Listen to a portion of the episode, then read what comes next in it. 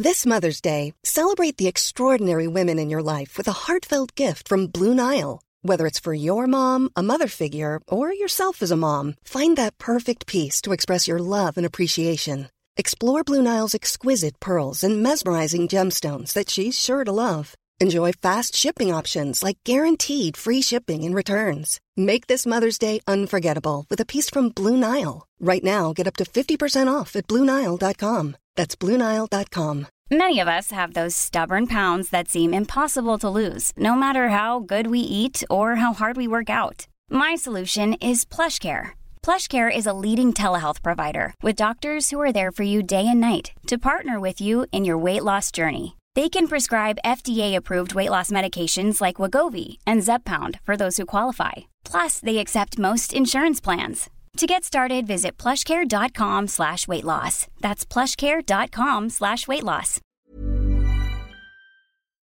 Across the UK, online and on DAB. Badass Women's Hour with Harriet Minter, Natalie Campbell, and Emma Sexton on Talk Radio. Femba can go to hell. Topical talk, outspoken opinion, and inspirational conversation on the hour of Badass Power. Underwear, armpit hair, many imitators, but no one compares. Minter, Campbell, and Sexton are your all new Saturday night super squad. Badass Women's Hour on Talk Radio. She'll get you talking. One, two, three, four! Welcome to the Badass Women's Hour. Three women, one hour, all the opinions you can muster, and a whole load of badass here on Talk Radio. I'm Harriet Minter, and I'm joined by my co-hosts Emma Sexton and Natalie Campbell, and we're here with you for the next hour, talking about all the things that have really caught our interest and made us feel a bit badass and feisty this week. Um, first up, I am kind of finding it weird that I'm saying this, but I feel like our new government has done something that I'm quite proud of. Oh, what's that, H? I didn't think it could happen. Um, so this week, Stella Creasy, who is a Labour MP, I'm a big fan of her. She um, put an amendment onto the Queen's speech, which says women coming from Northern Ireland to England for an abortion should not have to pay for it. Currently, they have to pay £900 if they're coming from Northern Ireland to England for an abortion. Yeah. Um, and Stella Creasy put this amendment into the Queen's speech, and it kind of got ignored for a little bit. And then on Thursday, the whole thing turned around. It was asked as a question by the Speaker. Lots of backbench MPs said they were going to um, basically say no to the Queen's speech if this amendment wasn't put through. And the whole thing blew up into a huge issue, which saw Justine Greening having to negotiate with Jeremy Hunt, who I hate, having to negotiate with Jeremy Hunt about actually making sure this is a free and accessible service for women from Northern Ireland. And now, hopefully, women from Northern Ireland can come to England for an abortion for free. That's incredible. That is incredible. I'm really, really thrilled about it. And I think, you know, I was really worried actually that the coalition with the DUP was going to make things for, well, all all minorities really in Northern Ireland much, much harder. Mm. And this is the first thing I th- think which is, seems like a positive fight back against that. I think the thing that I was impressed by was the speed at which people mobilised to, um, I guess, uh, review the amendment. So I saw there was a letter to Hunt that was signed by the British Pregnancy Advisory Service, the Royal College of Midwives, and the Royal College of Obstetricians uh, and Gynecologists, as well as the Fawcett Society and Amnesty International. So something that you know a couple of weeks ago maybe people were, were, were becoming aware of. Um, they've actually mobilised a movement, and it, I don't know if it's it's a sign of our times, but people are not willing to let anything slide anymore. They are mobilizing, they're using their collective voice, not just individual voice, collective voice. I think you know people put politics aside to say this is not going to fly. We need to make this work, and I I, re- I appreciate the fact that both people from the Labour Party and the Conservative, or you know, women and men stood up and said no, this this is not this is not good enough. We need to challenge this. And I, I feel like it might be a step change in how politics is done. It might be a small case study in, in, in it, but I feel like it's a step change. I love the fact that it just feels like it, it was less of a fight. Do you know what I mean? It was like there was a little bit of a fight. This needs to change, and everybody went, "Yeah, yeah, right. Let's just let's just do it." And to me, that's a real step change because it's a women's issue that doesn't involve lots of women fighting about it and trying to convince an awful lot of people. There was a really nice collective, like, no, this needs to be this way. So that to me, that feels like progress. Is that progress? I It's progress. Yeah, I think it's progress. Yes. Definitely, I think it's huge progress. And I think what's also really nice is that actually some of these kind of small inequalities that have been happening for a really long time are now coming to light. Mm. And people are looking at them and going, oh, actually, that's not okay. And I'm not on board with that. And I think that's maybe a bit of a shift uh, realization from the election where actually there was a kind of swing to the left and it was more on social issues and it was more on actually freedom of speech and equal rights and protecting a kind of more modern society. And so maybe that is going through to our politicians. Maybe. It feels like everyone's caring a bit more, do you think? We're getting Oh. a bit more empathy. in Emma, I the feel like that's extreme optimism. I Oh, hope you're right. You know me, I'm always about utopia. Constant quest for utopia. no, I, I do think I, I do think people put party politics aside, and I think that's what the election has shown. That what what voters, what everyone wants to see, is people making fundamentally the right choice, regardless of what your, the whip says you must do. What is the right choice? What's the right thing to do? And I don't want to move on to Brexit with this, but the fact that they, you know, there were Labour uh, MPs that also said, actually, we remember what happened with the Iraq War when we were all whipped to voting in a certain way. We're not going to do it this time, and if it means not being on the front benches, then we'll take a back seat that is a different narrative to what we've experienced before. And I hope that people are learning from hi- politicians are learning from history and realizing they need to do better. Fingers crossed. Uh, what do you think? Do you think politicians are learning to do better? Can they?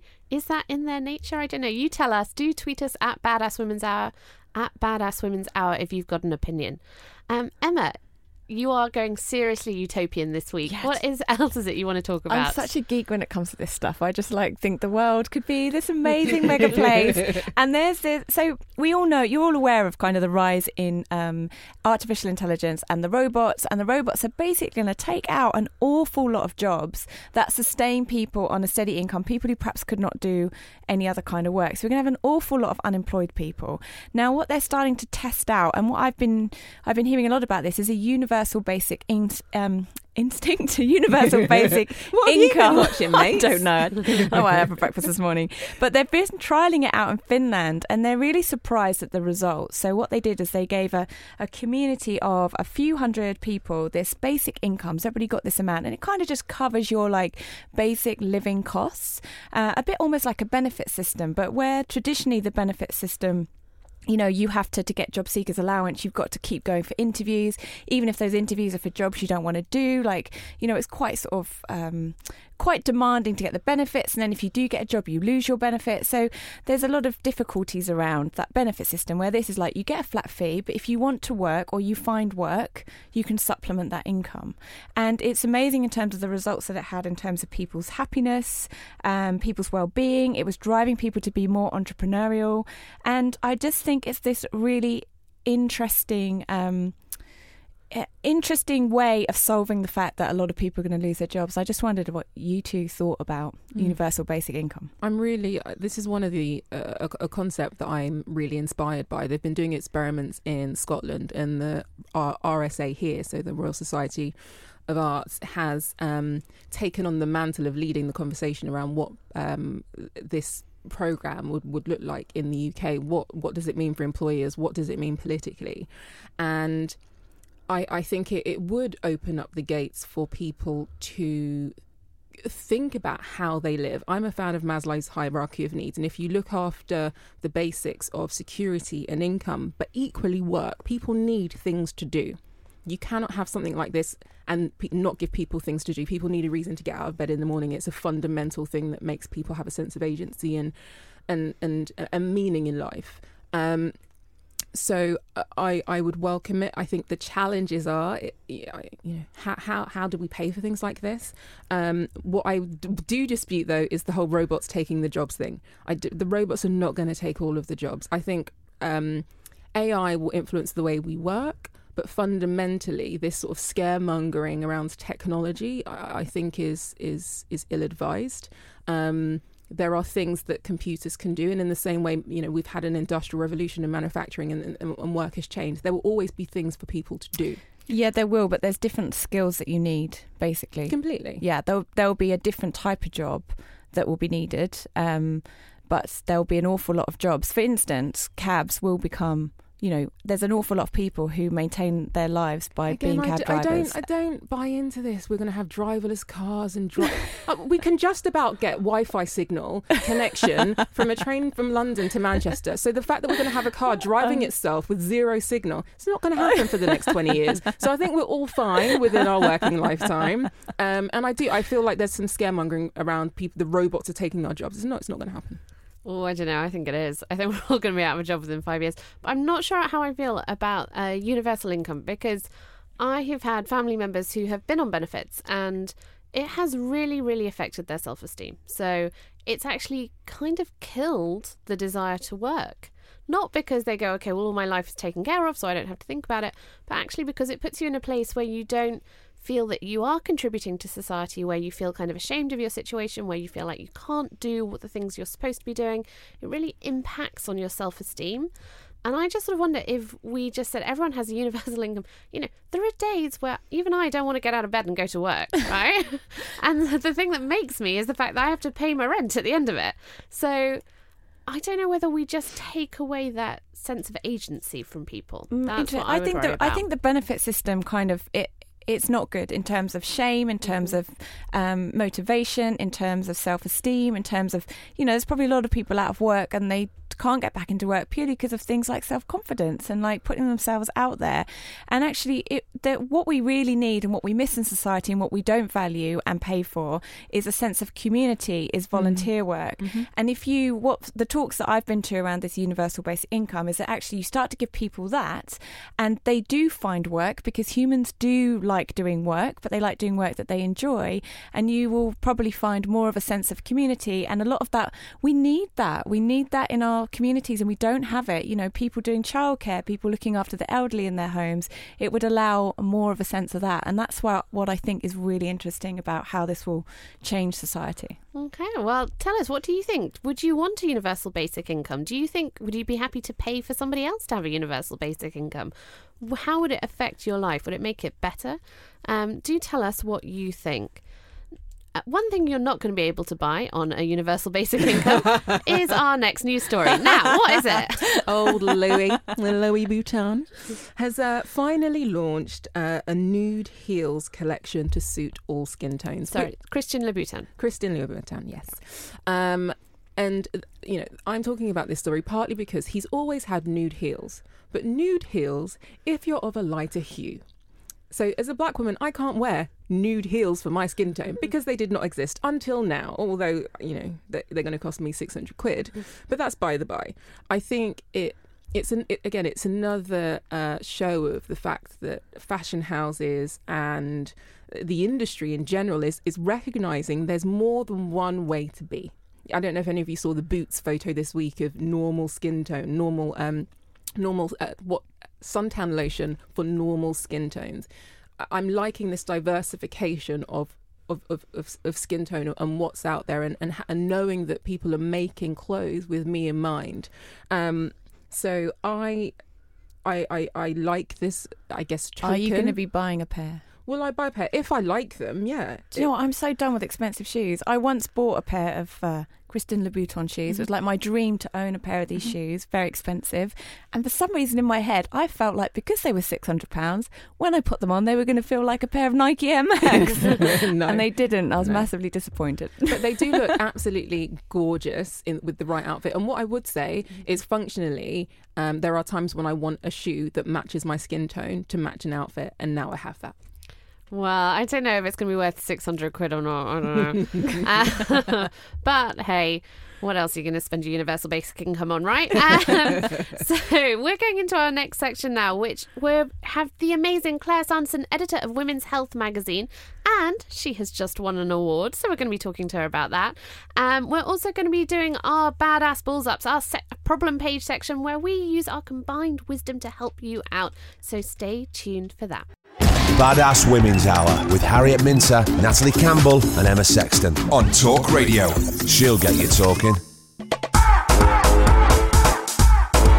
Welcome to the Badass Women's Hour. Three women, one hour, all the opinions we can muster and a whole load of badass here on Talk Radio. I'm Harriet Minter and I'm joined by my co host Natalie Campbell and Emma Sexton. And this week we are also joined by the fabulous Claire Sanderson, editor of Women's Health magazine, and the winner of the PPA Magazine of the Year award. Congratulations! Hey, well done. Thank you very much. yes, late night last night, but uh, yes, thank you. We're we're thrilled. It's an honour. So PPA is the Press and Publishing Awards, right? Yeah, it's the Professional Publishing Association. So they're basically the Oscars of the publishing industry, and the Magazine of the Year is the best award to get on the whole night. So it was uh, it's a real real coup to, to get it for two years consecutively as well, which has never happened. So a magazine has never retained its title, and we've got it for two years consecutive. Amazing. And so, what do you think it is about women's health? Because it has had this phenomenal success that's made it so kind of relevant and award worthy at the moment. Well, we've just posted our ninth consecutive growth in ABCs, which is unheard of in a real tough market at the moment on the newsstand. Other magazines are struggling, and and we're growing, and it's because wellness is on such a trajectory for women at the moment. You know. Um, Exercise is now a social thing for women. We, we go to these classes, we go with our friends, we hang out after, we have shakes, we wear our expensive gym kit, and it's just become a real trend in London, and it's going out of London as well, certainly. But it's it's it's a holistic approach. Women are exercising for their mind as well as their body, and uh, I th- it's just going to grow and grow. I can't see it stopping. Amazing. Um, what do you think are the new trends that we need to be looking for in health and fitness? Because it does seem like there's something new every single day.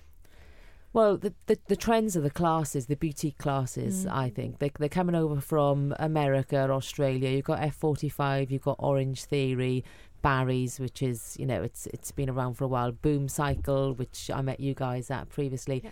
And um, it's on, it's turning fitness into a social event, and uh, women, and that's the booty classes are the big trends. I think now it's it's uh, it's women coming together with their friends to exercise, and I think that's a wonderful trend to come out of wellness. But that's where I think it's all going at the moment. Nat, you have a class, don't you? Yes, uh, the badass principle. Although, although we're on hiatus because I'm thinking about you know how it works within. Um, I guess this current boom of, of other classes, and it's become a bit more mainstream.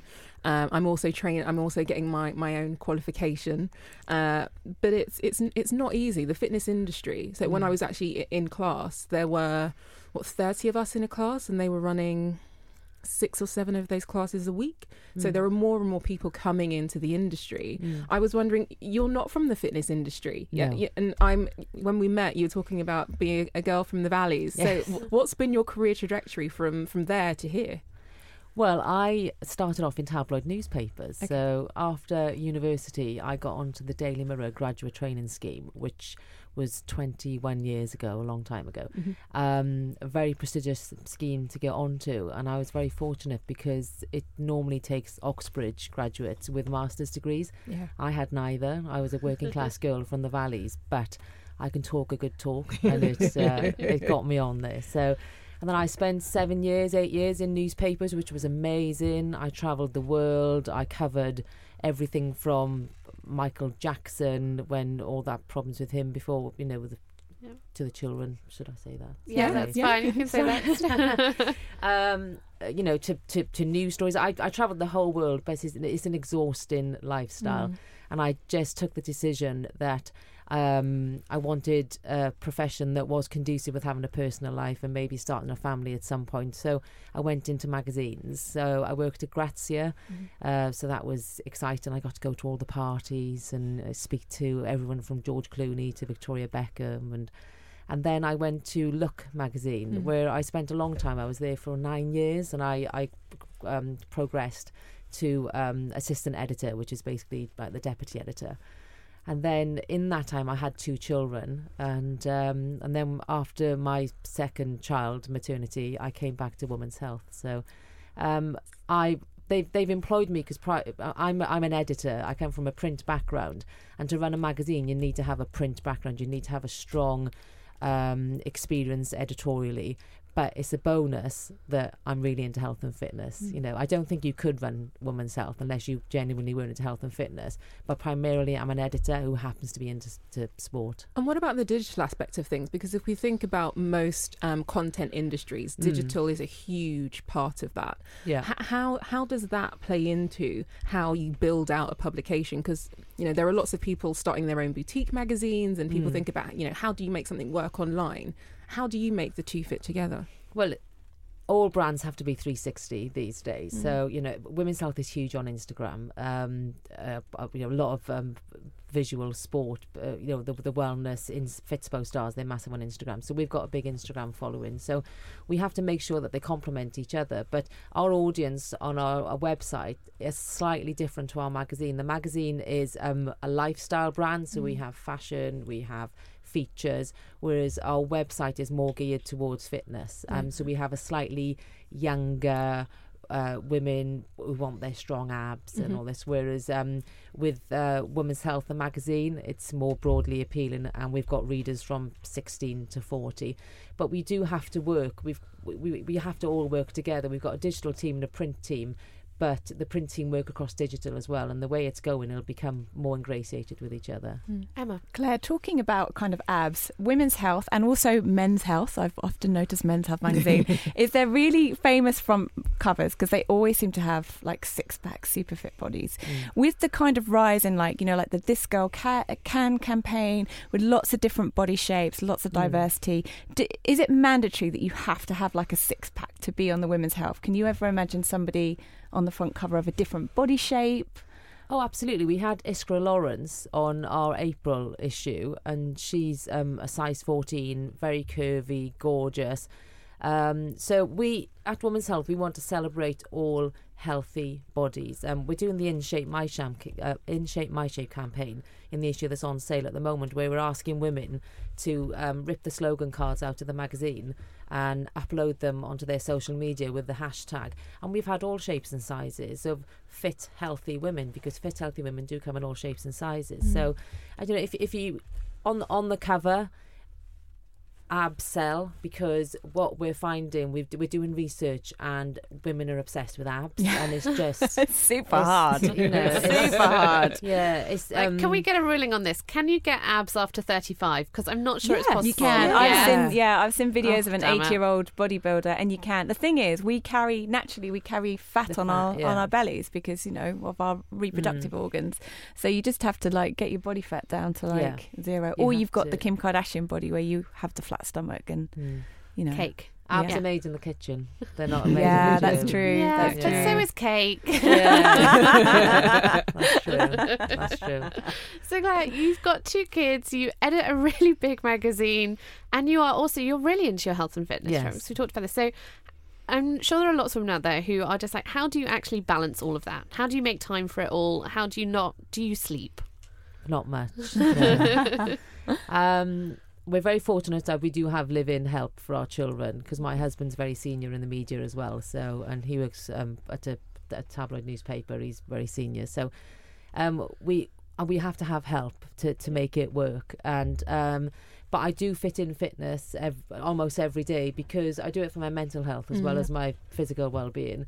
So I go every morning. I hand my children over to our nanny at six thirty in the morning, and then I go to the gym every morning. And then I come and do a long day in the office, and I, you know, I get home about eight o'clock at night, and then I have to do all the pack lunches for my eldest and making sure all the clothes are ready for the next day, do the washing, and then I get up the next morning and I do it all again. But um, there are sacrifices to be made. Like I don't see my children as much as I'd like. I see them every morning because sadly for me they get up at five o'clock every day. so, um, I do see them for an hour and a half. But I am have got my dream job and I would resent not seeing them if I didn't have my dream job. But I do have my dream job. How often are you given the opportunity to head up a brand as amazing as Women's Health, as positive as Women's Health, for someone who's genuinely into health and fitness as well? Uh, you know, I'm in I'm in a position that I never thought I would be. So I'm just going to do it as long as they'll keep me there. Yeah. and you talked about the impact it has on our mental health. Because I think that's a really important conversation that we need to Mm. talk about more, which is it's not moving your body isn't actually just about your body, it's also about your head. Do you think that's starting to come more to the forefront now? Absolutely. I think mental health is um, a topic of conversation that people are no longer embarrassed to discuss or less embarrassed. I think, um, you know, there's there's still progress to be made, but I, you know, I think I, I've had a history of depression and I started exercising and consciously looking at my nutrition to not be on medication for you know the rest of my life and I'd like to get that message out there. I'm not embarrassed by the fact that I've had depression, and I just want more and more people. The more we talk about this, the more um, the less stigmatized it will be. And um, and I do think people are re- uh, you know mindfulness and all this is coming to the fore, and people are realizing that our bodies are connected from our mind to our bodies, and and exercise is a huge part of overcoming um, any any sort of mental well being. And finally, if there is one thing that if you're if we've got a listener sitting at home listening to this now and thinking, Oh, I know I need to know I know I need to go to the gym and I haven't been for ages, but I mean to go, what's the one thing that you can give them as a piece of advice to getting yourself back started when you've had a bit of a lull? Put your kit on. The hardest thing about Yeah. training is putting your kit Get on. the kit on. Yeah. Yes, leaving the and once house. it's on, you'll you'll go because you won't sit in the house with it on. Yeah. Uh, you know, and yeah, literally just put your trainers on, and maybe if you can afford it, buy nicer kit because uh, when when I put my nice bottoms on, I think, oh, I feel nice and perky, so I'm gonna go, I'm gonna go for a run now. So, um, but not everyone can afford that, but just put your kit on, and then you'll get out the door. I can guarantee it. Brilliant, thank you. So Claire's going to stay with us for our next section, which is our badass balls ups, which is obviously when we try and solve your problems. We do really try. We're not always successful, but we try. Um, and then, of course, coming up that up after that, we have our backdated badass, which is a woman from history you really need to know about. Stay tuned for that. Badass Women's Hour with Harriet Minter, Natalie Campbell, and Emma Sexton on Talk Radio. She'll get you talk. Many of us have those stubborn pounds that seem impossible to lose, no matter how good we eat or how hard we work out. My solution is PlushCare. PlushCare is a leading telehealth provider with doctors who are there for you day and night to partner with you in your weight loss journey. They can prescribe FDA-approved weight loss medications like Wegovy and Zepbound for those who qualify. Plus, they accept most insurance plans. To get started, visit plushcare.com slash weight loss. That's plushcare.com slash weight loss. Many of us have those stubborn pounds that seem impossible to lose, no matter how good we eat or how hard we work out. My solution is PlushCare. PlushCare is a leading telehealth provider with doctors who are there for you day and night to partner with you in your weight loss journey. They can prescribe FDA-approved weight loss medications like Wegovy and Zepbound for those who qualify. Plus, they accept most insurance plans. To get started, visit plushcare.com slash weight loss. That's plushcare.com slash weight loss. Mom deserves the best, and there's no better place to shop for Mother's Day than Whole Foods Market. They're your destination for unbeatable savings, from premium gifts to show-stopping flowers and irresistible desserts. Start by saving 33% with Prime on all body care and candles. Then get a 15-stem bunch of tulips for just $9.99 each with Prime. Round out Mom's menu with festive rosé, irresistible berry chantilly cake, and more special treats. Come celebrate Mother's Day at Whole Foods Market. Kin. Welcome to the Badass Women's Hour. Three women, one hour, all the opinions we can muster, and a whole load of badass here on Talk Radio. I'm Harriet Minter, and I'm joined by my co-hosts Emma Sexton and Natalie Campbell. And this week we also have Claire Sanderson, editor of Women's Health, with us. Claire, thank you, thank you for staying in for our Badass Balls Ups, which is our problem page section. So we're going to try and answer some reader problems. And of course, if you ever have an issue that you want to talk to us about, or you think we can help you with. I don't know if you've been listening to this for a while. I've, I don't know if you, why you would think we could help, but we'll try. We'll try. we'll try. Uh, you should tweet us at Badass Women's Hour or find us on Facebook or Instagram, all the socials. So, first up is Natalie. What is our problem this week? And like, you did reader problems, print zone. Oh, Listener yeah. I'm in my problems. print zone. No, listener Listeners. problems. so this one comes from Anna, and she emailed. Um, should you tell your employer when you are having fertility treatment? She doesn't necessarily want her boss to treat her differently, but she does need time off for appointments or possible operations, um, and she doesn't ne- actually then want to take them as as holiday. So, you know, what should she do? Oh, that's a tricky one. I think it is a really tricky one because it's actually it goes for all kind of medical issues, right? Mm. Which is if you have a great relationship with your boss, you can talk about it, but actually if you don't, it can be really awkward and, re- and quite personal to talk about stuff like that. So I think I would say um, first of all look at what the relationship with your boss is like. Secondly, be practical about it. It is going to take time. You are going to feel different. You might need some support on it. So, if you don't have a great relationship, then make sure you book a time when both of you have enough time in your diary to talk about it. Um, be really upfront with them. Say, I don't want this to affect how you treat me. Say, I don't want you to start thinking that I'm going to behave differently or do things differently. But this is what is happening for me, and this is what I'm going to need. Can you help me with that? And just be really factual about it and take all the emotion out. I think that's what I do. Claire, have you ever had anything like that in your career? Have you ever had anyone who's come to you with something you've had to help them with like that? Yes, absolutely. I'm the type of manager that I try and make myself as approachable as possible. So I've had several instances where people have confided in me in something very personal medically where they've had to take time off and then I've covered for them in the office and Mm. and just said oh they, they have a cold or they, they there's a family issue or something um but you're absolutely right it depends on someone's relationship with their manager I mean you could be managed by someone from the dark ages Yeah. who would instantly think well, you're going to be taking maternity leave if you do get pregnant, and already start writing you off. And it's a sad state of affairs, but there are there are managers out there. But if you've got a responsible manager in a responsible company, then absolutely you should feel that you can have that discussion, and then uh, they can accommodate you because um, like IVF can leave you feeling rather unwell and hormonal and. Uh, but yeah, in, in, in my in my experience, I've I'm the type of boss that people can confide in me, and I you know I pride myself on being a, a supportive manager.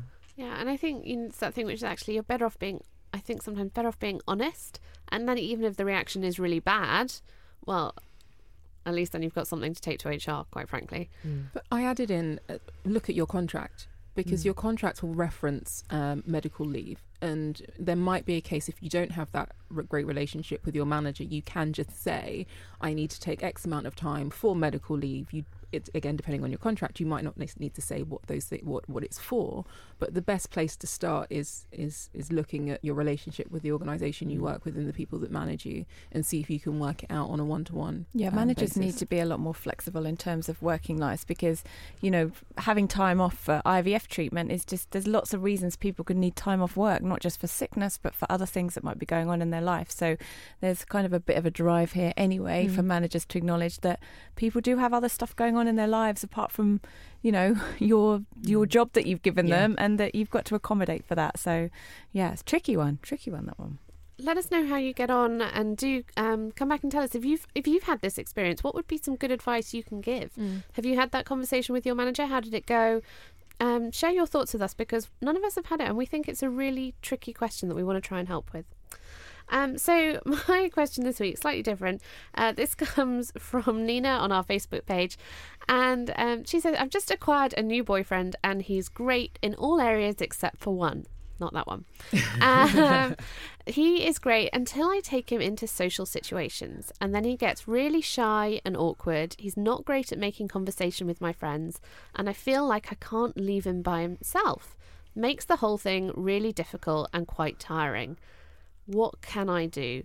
Is this a sign that we're not supposed to be together? Oh. Claire, you're nodding. it's like, yeah, boot him out. I, I would suggest so. Yes. You know, how somebody gets on with your friends and family surely is instrumental in how the relationship is going to progress. And there's nothing more tiring than having to babysit someone in a social situation. When I met my husband, one of the things that attracted me to him that he was just Mr. Personality, and he's literally the type of guy you could go anywhere and he would know everyone in the room within ten minutes, and that's really attractive. I can't Mm. imagine being with someone that you'd have to handhold in social situations. So I would suggest no, they're too different. She should dump him. Maybe we need a, a series of tests. You know, like Ed Sheeran did with his girlfriend this week, isn't it? Maybe she needs to have like a series of tests that she puts her her boyfriend through. What sort of tests? What can um hoops? I don't know, like yeah, do? like yeah, like meeting your friends is one, isn't it? Um, oh yeah, things like take your boyfriend to IKEA. Because you've had IKEA rage at the true. end, like you take them to the extreme situations, like yeah, a hot tube, a hot Yeah. crowded tube and rush hour. Yeah. How do they react? Yeah. Like all of those. I think driving with a partner is always a really Mm. interesting one to see how they behave in traffic or when someone cuts them up. Um, I, I would personally say, uh, so I have friends whose boyfriends and girlfriends, they're not, you know, the, the, the other friendship group don't really like them. But I'm like, as if you're in love, it's cool. Just don't bring them around us. Like, yeah, do your my, thing together. my friends have hated my exes, and I'm like, why did you not tell me? They're like, but you just seem so happy. Was like, Disliking them "Oh." and thinking they're a bad person, two different things. If I thought they were a bad person, that'd be one thing. But actually, Yeah. just thinking they're a bit meh, they're a bit, you know, av- wet, average. It's fine. So- I don't have to date them. I, I think this is again. I don't know why people are so anti this. Have an honest conversation, right? Just sit down and say, "Look, I felt like I was really looking after you in that evening when we went out with all my friends. Did you have a good time? How was it for you?" And if he's like, "Yeah, I had a great time," don't know what you're talking about. Then maybe take him out again and, And see then what dump him. happens again. and if you're still babysitting him, then maybe you can dump him. But if he lot of hard says, actually, I felt a bit awkward, or I'm always a bit shy the first time meeting people, or actually, do you know what? They're lovely people, but it was just a bit overwhelming. It was just a bit too much for me. Maybe he's a bit more introverted, and you're just going out with a quieter guy. And that, you know what? If you are.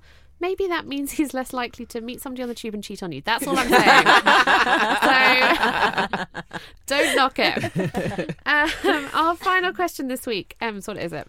So this comes uh, from uh, a friend of mine called Lucy, who has her own business, and with everything that's been going on recently, like her revenue streams have slowed down. She's still having some good conversations with clients, but she's like, you know, I'm just not hitting the the money that I need to hit to to cover the business costs and I'm starting to get a bit concerned. It's approaching summer and she's like how do I stop feeling anxious about that? Because I'm still having some good conversations with clients. I think there's some revenue coming in and just like any tips for like not panicking. You know what it's like as an entrepreneur freelancer the ebb and flow mm-hmm. cash flow. Like how do you two like maintain your like non-anxiety? Or maybe you don't. I don't know. It's so kind of you saying that. We don't. like, I made the assumption there that you're like yeah whatever it's fine. But yeah I have an overdraft in credit cards for those times, if I'm being honest. And I, every entrepreneur that I know, especially in the building business stage, it's it's kind of if you can't rely on on client money coming in, and equally when that money is even confirmed, some clients have 30 to 60 or 90 day payment terms, so you need to have some kind of fallback. That's just a functional thing of building a business.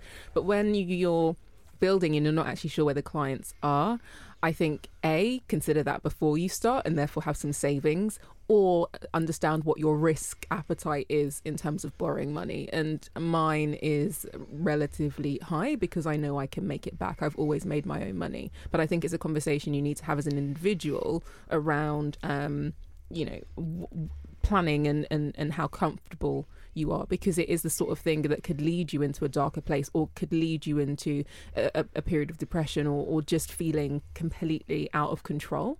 Mm, I took out eight credit cards before I started my business, and I've still got them today. it's like if something goes wrong, I've got about forty grand worth of credit just sitting there waiting for me.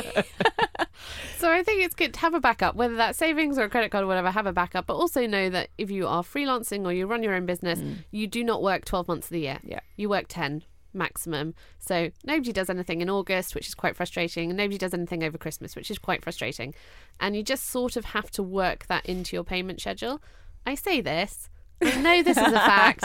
I'm looking at my empty diary in August and I'm having heart palpitations. Same But here. no, H, I'm going to. I'm going to actually say it, it's eight months. N- people do not say yes in January and February. People start doing stuff and getting engaged come March, and you need to think Yeah, about that's true. financial years of the businesses that you're working with. Because when everyone's, you know, if people have underspend, uh, they might get money through the door. But in between those times, it's really difficult to get money out of clients and and business. So, but know this before you start, and and do your own year long cash flow plan.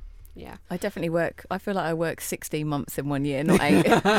Like- So, and the other thing that I think is important we think about is actually, she says this point about, you know, how do I not worry about it? And actually, when we get ourselves into a state where we are worrying, it gets very mm-hmm. circular and you get Yeah. stuck on it. And so I think the thing there is to just go back and remind yourself of all the times that actually you did do something and a client came in. Mm. What was that? Can you do it again? Why did it work? Have that belief in yourself and it will eventually come back. I normally hide under my duvet. I'm going to try that one then. Hide and hope it goes away. yeah. Don't hide because No. then the money definitely doesn't come in. Exactly. Uh, okay, so that is our that's our badass balls ups for you this week. As ever, if you have any advice that you want to share with us, I, I don't, good advice, good advice, um, or if you've got a problem that you would like our help with, do tweet us at Badass Women's Hour, HR at Badass Women's Hour, or find us on Facebook or Instagram, all of the socials.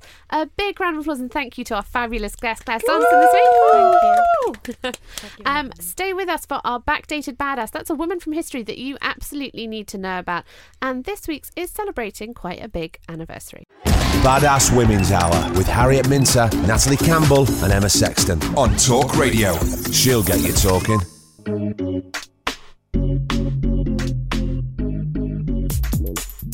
Welcome to the Badass Women's Hour. Three women, one hour, all the opinions we can muster, and a whole load of badass here on Talk Radio.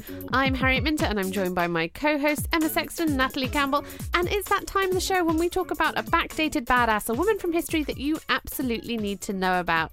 And this week's is brought to us by the fantastic Harry Hall, digital features editor of Stylist magazine. Hello, Harry. Hello, thanks for having me back. That's very okay. Who are you talking about this week? So, I want to talk about one of the most famous spies of the Second World War. I mean, as is often the case, more often than not with history, women women's names have been forgotten, and hers is one that's also been forgotten. Her name was Violette Szabo. She was half French, half English. She grew up in Paris, in born in 1921, and she actually moved to London and lived in Stockwell um, at the age of 11. So she's sort of this French mixed Cockney kind of really interesting woman. Um, what was her role within the uh, uh, within the Second World War? Absolutely. Well, I mean, she's just so fascinating, and I think the kind of the place to really start talking about her is to start by talking about her husband, um, which isn't usually the way that I start by talking about a woman in terms of feminism. But it's really interesting from her story because, you know, when the war broke out, she was just 18 years old and she was desperate to help out. She joined the Land Army. But on, funnily enough, on Bastille Day in 1940, her mother had said to her, I want you to go to the parade and bring back a soldier for tea at the house. So she went over and she did just that. She brought a soldier back. She brought um, a man called Etienne Szabo. And the pair fell madly in love. They were married within just over a month and um, they had a child together. Unfortunately, and just tragically, he died, was deployed to North Africa and died before he ever met his daughter. And so that's when her kind of story of war really begins. She was desperate to avenge his death, approached by someone from the Special Operations Executive, this sort of espionage organization. Immediately she joined. She didn't hesitate. You know, this is a very, very dangerous work being a spy. But as a bilingual woman, she was really sought after. This idea that women could be spies was really interesting because people, you know, they underestimated women. So they could slip through borders carrying notes in their underwear and nobody suspected a thing. So her sort of role in the war really started with this immense tragedy, and, and, and it ends with one too.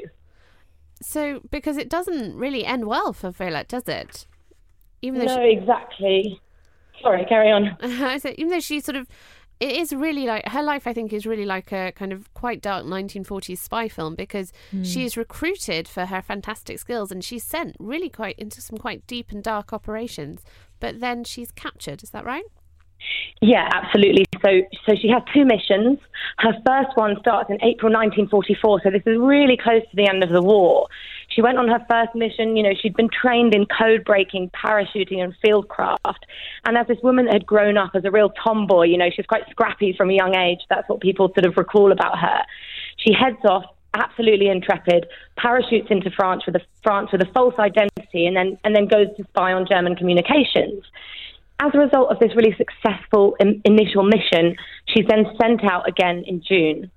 And this is what this is the sort of fateful mission and her last mission that she would go on. Because just three days in, she was um, her team were driving along a road and they encountered a German roadblock. And you know the Gestapo sort of came out. There was a real fire battle, and Szabo actually she she provided cover fire for her for her comrades. So she stood, sat there for you know half an hour firing and sort of holding the Gestapo off while her comrades escaped. But um, unfortunately, she was captured. Um, Wow. And she was taken to Gestapo HQ, and that's where you know her story just got absolutely worse. This really does feel like a movie. I'm part sort of visualizing Wonder Woman whilst also visualizing I, I don't know, sort of like a, a film noir. I, don't know why I'm going sort of Sin City mode in my uh, brain. Uh, maybe it, it's been it's been a long week, but it just it, but this it's not a movie. This is someone's real life. She you know, avenging the death of her husband goes on this amazing journey that not many women actually, you know, were were given the opportunity to do and she does it with such gusto and you know jumping out of planes and, and she was absolutely adored by the people that she worked with I, I listening to you talk about her, I feel such a connection with this woman that I don't yeah. know, but she's badass. totally. She is absolutely the epitome of the word badass. I mean, she, you know, for her whole life, and, and it did turn out to be a very short life because, um, you know, what happened then when she was captured, she was taken to Gestapo HQ. She was tortured and, and sexually assaulted and had this hideous experience, as you can kind of imagine, beyond what we could even imagine.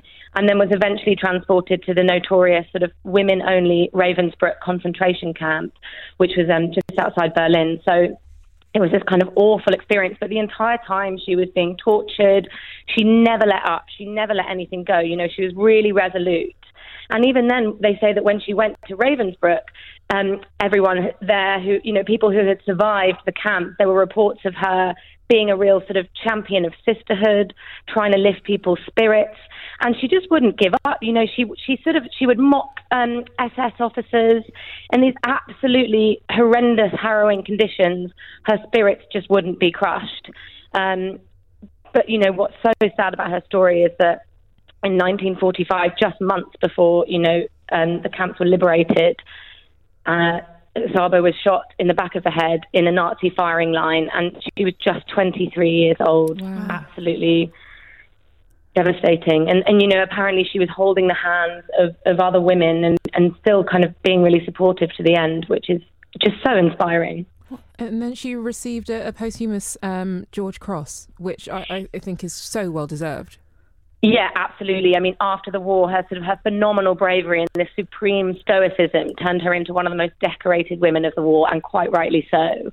Her daughter Tanya um, was four years old um, by the time that um, she was awarded posthumously awarded the St George the George Cross, and so Tanya, at just four, went to Buckingham Palace and collected this medal, which must have been just you know so much for a four year old to handle. You know, both her parents killed in the most dramatic way. Um, but I think what's really interesting as well about Szabo, as if that's not interesting enough already, um, is that there's this real kind of romance underpinning her story. So obviously she sort of she joined the war, she joined um, the um, the SOE to avenge the death of her husband. And what happened was when she was training um, to be a spy, she she came she sort of came into contact with this man called Leo Marks, who was a code master.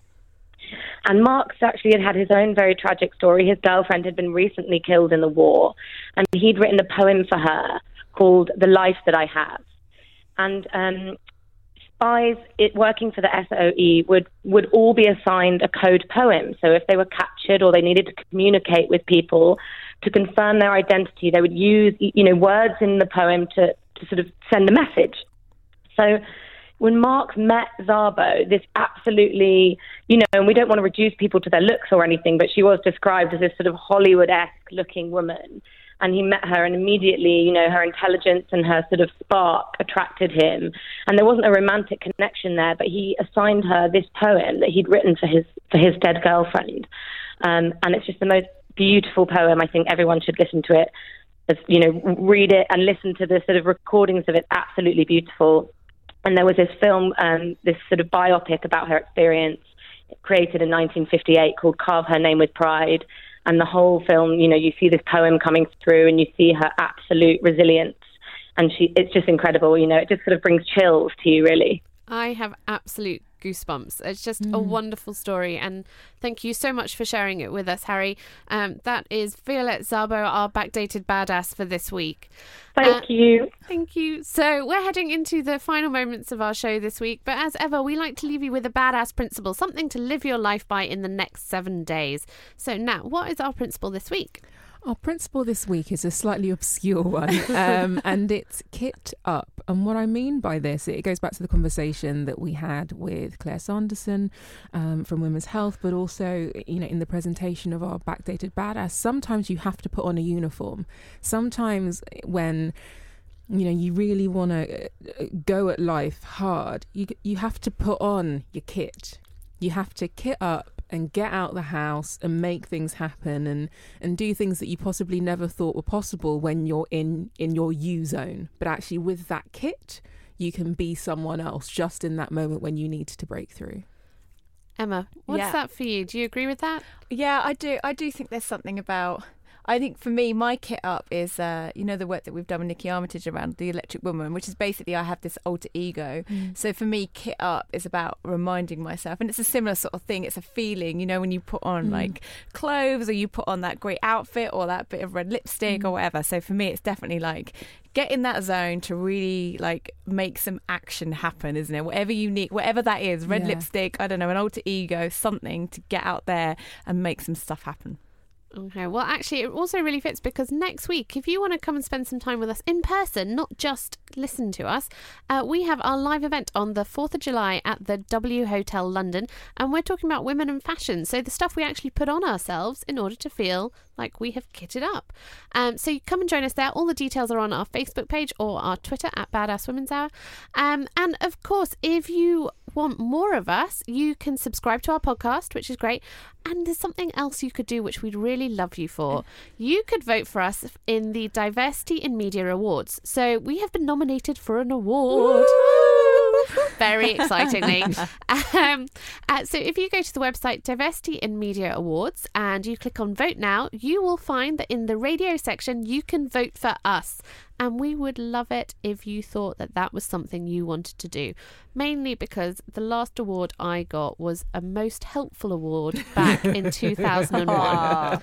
so I really need an update to my awards collection. I know.